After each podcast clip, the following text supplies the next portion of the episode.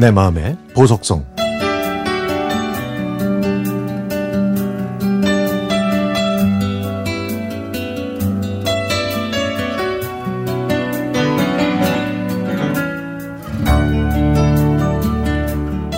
지난 8월 11일 종로구 구민회관에서 낭독 음악극 종로구 통인동 128번지를 관람했습니다. 독립운동가 우당 이회영 선생과 배우자인 영구 이은숙 선생의 독립운동 여정을 다룬 낭독 음악극이었죠. 극이 시작하고 얼마 지나지 않아서 귀에 익은 음악이 흘러나왔지만 가사는 처음 듣는 노래였습니다. 성자성신 500년은 우리 황실이요.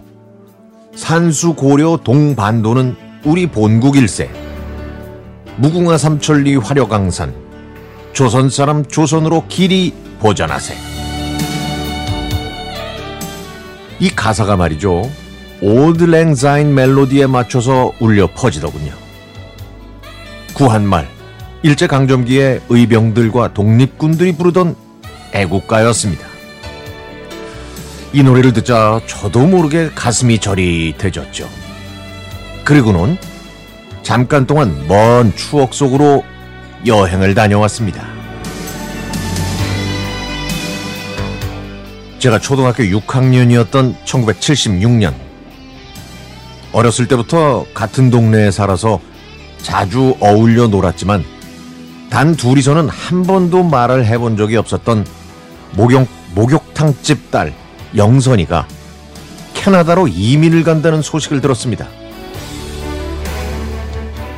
그 얘기를 듣자마자 이상하게 온몸이 떨릴 정도로 마음이 아파왔죠. 학교에서는 담임 선생님께서 여러분, 친구 영선이가 캐나다로 이민을 가게 됐어요. 오늘이 마지막 날입니다. 자, 영선이는 나와서 친구들에게 작별 인사를 하도록 해요. 라고 말씀하셨습니다. 영선이는 교실을 돌아다니면서 친구들과 작별 인사를 나눴는데요. 멋쩍었던 저는 제 마음과는 완전 반대로 나 너 안 보게 돼서 정말 시원하다 라는 말이 불쑥 튀어나왔습니다. 그래서였는지 그날 학교 수업이 모두 끝나고 영선이네 집에서 송별회가 있었지만 저는 초대를 받지 못했습니다. 그래도 저는 무작정 영선이네 집 앞으로 갔죠. 저는 친구들이 부르는 오드렉 자인을 들으면서 벽에 기대어 눈물을 흘릴 수밖에 없었습니다. 지저분한 제 신발 위로는 눈물이 뚝뚝 떨어지고 있었죠. 총칼로 나라를 강제로 빼앗겼던 우리 조상들의 슬픔과는 감히 비교할 수 없지만 그날은 제가 좋아하는 영선이를 잃은 슬픔으로 가득한 날이었습니다.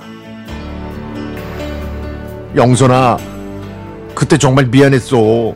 그리고 그 말은 진심이 아니었다고.